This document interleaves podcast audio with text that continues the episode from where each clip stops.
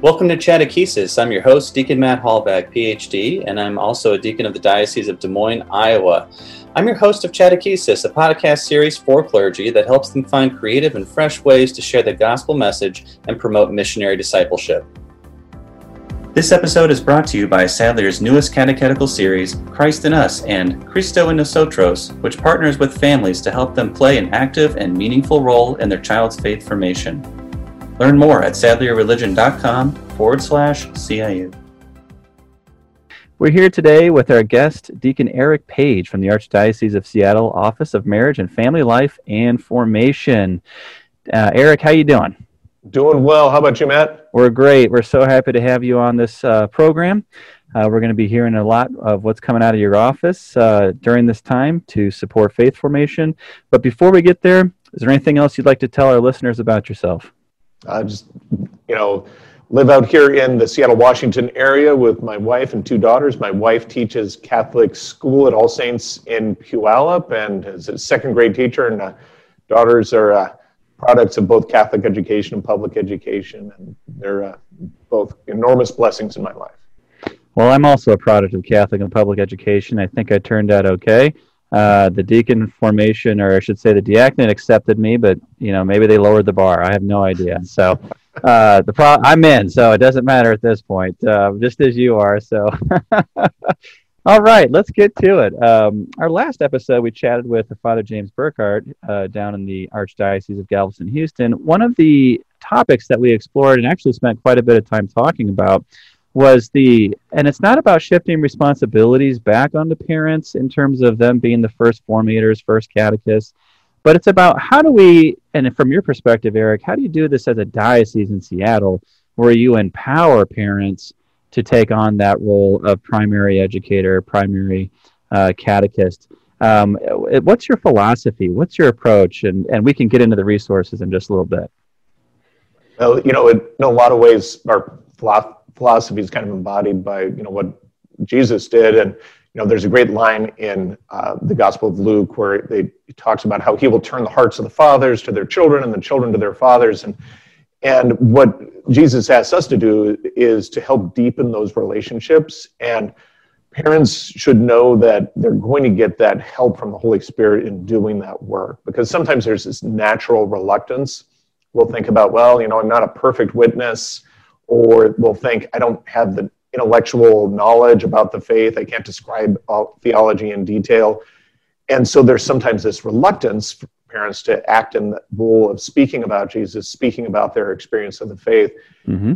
And our job is largely to encourage them, to let them know that they're not going to be speaking out of a particular technical knowledge. They're going to be speaking out of the depth of their relationship with Jesus. They're going to be speaking out of their love for their children and that the deck is stacked in their favor when they're dealing with their children because you know we tend to think that our children are going to second guess us but even when they approach that age of the teens our children still understand that everything that comes from us is coming out of the same place that our everyday care for them comes from that you know these are the people who fed me when i was a child who took care of me when I was difficult, mm-hmm. and they're offering this because they want to offer something of themselves to me as a person who wants to grow into who I'm meant to be. And so, by parents speaking, they're always going to have a, an, an inherent advantage that their words are going to land. Yeah, very much that that inherent advantage. That that's a great term. Um, you know, the the authority and the familiarity all there in one and the parent. Um, yeah. Very influential, very persuasive, very formative. Uh, one of our first episodes was with the Father Parker Sandoval in the Archdiocese of LA. Uh, he's now vice chancellor there. We got into a pretty good a conversation about the role of witness today. Um, what that seems to be what you're talking about, Deacon. That what what it sounds like what you're trying to do, and I don't want to put words in your mouth, but it yeah. sounds like what you're trying to do is help moms and dads discover their own witness. Would that yeah. be a fair assessment? No, absolutely. Uh, you know, there's that line from Evangelii Nuntiandi that you know the uh, the faith is passed on by witnesses more than teachers, and to the extent that people listen to teachers is if it's if they're an effective witness. So mm-hmm. we have to speak first to our children from a place of our own heart and being able to say Jesus has impacted my life, and so I want him to be present in yours as well. Wonderful. So let's get into the nuts and bolts of this, the practicalities of really trying to empower families, parents to rediscover their witness or discover it for the first time. Uh, I noticed that the Archdiocese of Seattle has a wonderful uh, resource, might be the wrong word, program might be a better word. Uh, I'll let you characterize it, but it's called Finding Calm. And it seems like you're offering uh, an event and topics for discussion on a weekly basis to try to uh, help provide some family faith formation. Can you say a little bit about finding calm? Sure. You know, in this year 2020, which is the year characterized by uh, pandemics, wildfires, murder hornets. I mean, you name it, there's all kinds of crazy stuff that's going on this year. Families are really interested in kind of trying to create some stability in their homes. And it's, you know, a lot of it has to do with the fact that sometimes they're in school, sometimes they're not in school. Maybe they can go to Mass in person, maybe they can't.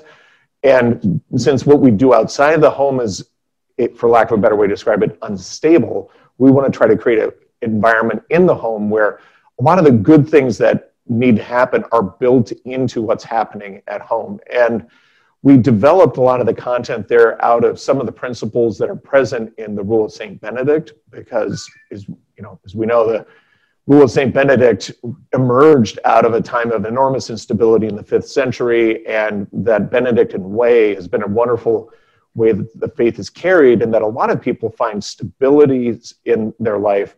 So, mm-hmm. you know, that model is something that we can go to as a family to, to strengthen our relationships with their children, to help create a sense that the home is a place of peace and a place of encouragement. And so, you know, we, we drill down a little bit on how to pray with words, how to pray with action, how to develop a routine and a rhythm in the home life, how to kind of create a, a space for God to work in our children's lives. And everything's designed to be simple and scalable. So we want to give them something that they can adapt readily and that's something that, that they can build on over time. Now, finding calm is, is it primarily delivered through linking to your website, or are you sending things through email, or how are you how are you reaching people? It's delivered through our website. We're going to be recording it, and we're also we're providing some live webinars. In fact, you know, on October 20th, we're going to have another another one where people are welcome to come and you know and participate. And there's really very little limit on it, so we can send you a link and make it available to others.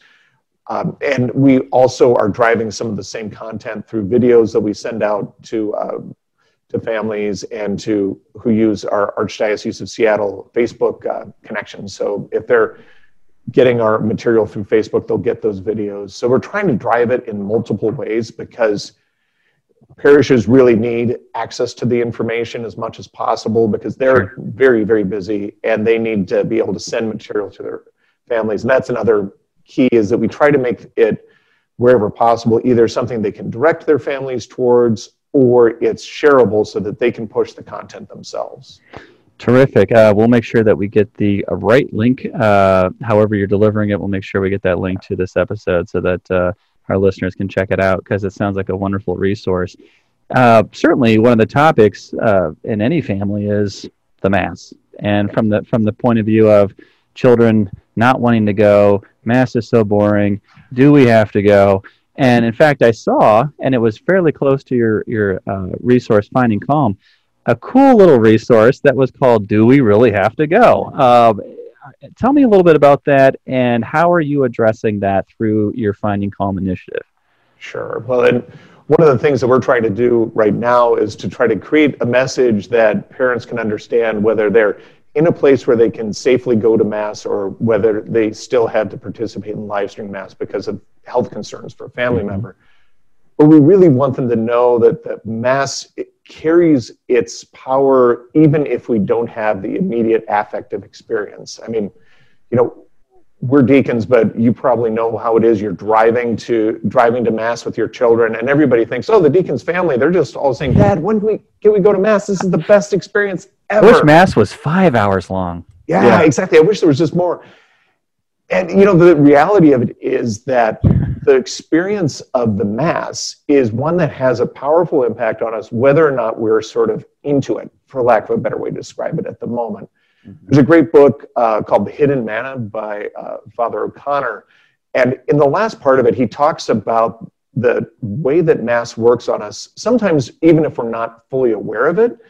And he cites uh, J.R.R. Tolkien, who talked about the way that our experience of the Mass is sometimes like the Israelites' experience of the manna in the desert. At first, they get the manna and they respond to it with this enormous excitement. This is the, this is the best thing ever.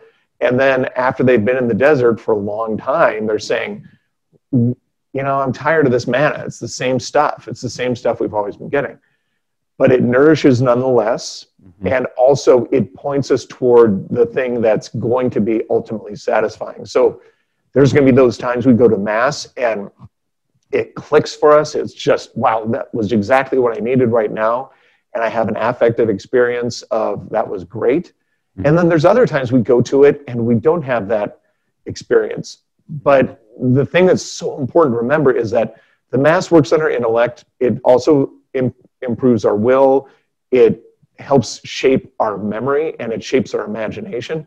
So mm-hmm. even if we're not aware of it, it's acting on us in the same way that sometimes we'll be walking around and we'll hear a song that we heard years ago or uh, or sometimes an advertising jingle or whatever and we think how did that get in there well our memory stored it in there and mm-hmm. the mass, the more times we repeat that, the more it shapes our powers of imagination. I think that's terrific. Uh, what you just said. Um, there's really nothing I can add or build to that. I'll say this though: with generations Y and Z, uh, I have to remind them that before there was Peter Jackson, there was J.R.R. Tolkien. Yeah. So that was, and and to the point of, could we have more mass or could mass last longer? I remember being a fifth grader in my religious ed class, and Father, with great intentions, good intentions, said to to all of us, describing heaven. He said, "Do you know what heaven's like?" And we're all like on our on on our you know pins and needles. Heaven is like a mass that goes on forever. Now, like for a fifth grader, I don't know. You could take that two ways, and I, I certainly took it as, "Oh my lord." Uh, at any rate, being being a little more hopefully anyway a little wiser uh, a little more experienced i totally appreciate what he said but uh, you know i sound like this uh, do we have to go or why do we need to go uh, go into mass addressing that within this wonderful resource finding calm that's a great thing you're doing. Yeah. So let's uh, let's shift gears for a second and talk a little bit about a resource that you pointed me to that you thought was helpful influential not only for your um, visioning there within your diocesan office, your programming, your evangelization, but that other clergy should definitely check out if they haven't already. And that's coming from the Notre Dame Institute for Church Life, and it's a it's a publication uh, a few years back called "Ask Your Father and He Will Tell You," a report right. on American Catholic religious parenting. So tell me how this document's been, if you will, sort of a charter for you.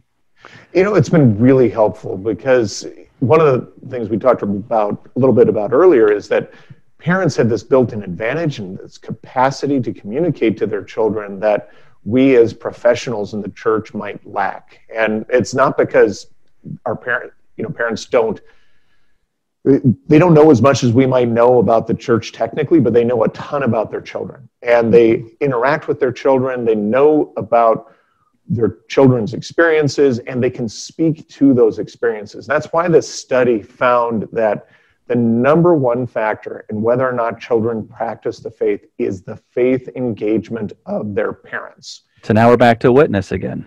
Exactly. It's, yeah. it's exactly that. And so when this when the parent practices the faith, it speaks to them in a nonverbal way that's incredibly powerful. And it avoids the trap which i mean you and i both have had this experience that's a little bit dispiriting in parish life. And this is back in the day when everybody went to religious education where the cars would pull up in front of the parish center. And just sit there forever. The doors open the, out comes a child and off goes the car to go shopping or whatever. And you know the, and you're missing this enormous opportunity mm-hmm. to for to communicate to your children hey this is something i care about and they've even done interviews with kids where he, young people who were formed in that way, who had parents who dropped them off at uh, religious education and then took off, mm-hmm. were, when they were asked, you know, what are your plans about practicing the faith? And they pretty much said, well, you know, I, I you know, probably won't practice the faith, but when I have kids, I'll take them to religious education. And so they're what they're doing is they're doing exactly what their parents Right. did for It's them. perpetuating. So you know, it's so if we want to see a behavior in our children, the f- most powerful thing to do is to do that in our own lives and practice it. Amen. And again, sounds like you're doing some terrific things there in the Archdiocese of Seattle. And and again, I hope our listeners uh, take advantage of the links we're going to connect to this episode. Uh, we will link out to the Notre Dame document, Ask Your Father, and He Will Tell You. We also will have a link for the Finding Calm uh, initiative there. So let's hit one more with the brief time we have left. And it's called At Home with Family. Looks like it's a digital resource, again, supporting faith at home. Can you tell us a little bit about that? Sure. So, At Home with Faith was born when the pandemic first began to shut down masses, and one of our auxiliary bishops tapped me on the shoulder and said, um, "We need something that that families can use at home." And so, it's designed to be shareable by parishes. We pro- we produce it w- within the diocese, and it's based on the lectionary, but it's also something that a can be sent on to a family that a family can understand without necessarily having the Bible in front of them. But it's designed to help them kind of dive into the lectionary, but also understand here's how we as a family can share our faith through some simple practices. So the type of things that that it will do is it will offer parents a video or and also offer a written section that talks about here's some questions you can ask your children that help get the wheels turning in their minds about the faith. Here's some ways to talk about your experience as a parent in your family uh, in terms of understanding the faith. So if you're looking at, say, All Saints Day, that you're not going to have to say, let me tell you about the history of all saints in Right. the church. What, what you're going to say as a parent is, hey, what are some of your favorite saints? Get Mhm. them talking about that.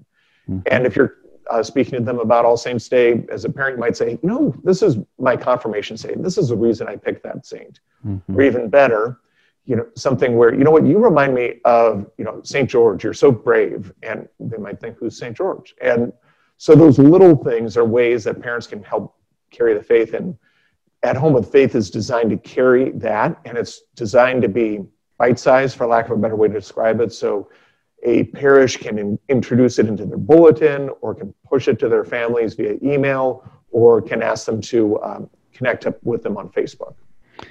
That that sounds wonderful, Eric, um, and we'll definitely have a link to it uh, to this episode. Um, just a thought occurred, and it was based on the last uh, interview we did with Father Burkhardt, um, who's in the Archdiocese of Galveston, Houston.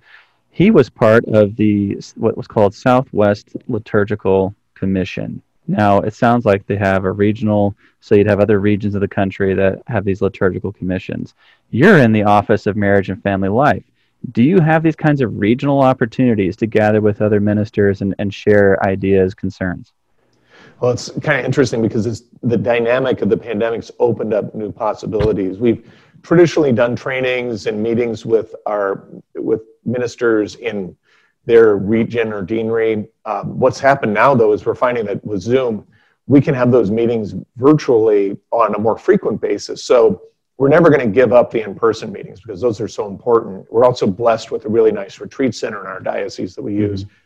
But being able to kind of get those touch points on a more regular basis and to train people on you know new policies, new procedures, new techniques digitally enables us to kind of be present to them just a little bit more frequently than they were before. So Do you get to meet though at a, like an interdiocesan level, like t- multiple dioceses coming together, multiple people in your role coming together to talk? So we do have, so Region 12 will sometimes gather people, the USCCB Region 12 Okay. will gather people, and, and that's been a great resource. Another one is the Quinto Encuentro has provided a lot of opportunities to gather for people on a regional basis, and that's a nice model that I think we might look to in the future of just kind of looking at things regionally because, you know, it is nice to know people, it, particularly if, you, if you're in diocesan ministry in Mhm. another diocese. We do a lot of stuff with Portland because they're not far from us, similar uh, similar size, similar cultural environments. So you know, it's a real plus to have those connections. So before we close out and, and say thank yous and ask for your for your blessing for, for myself and our listeners, I got to ask you this: as a huge uh, fan of the 1990s sitcom comedy Frasier, have you been to Cafe Nervosa? Is that a real place?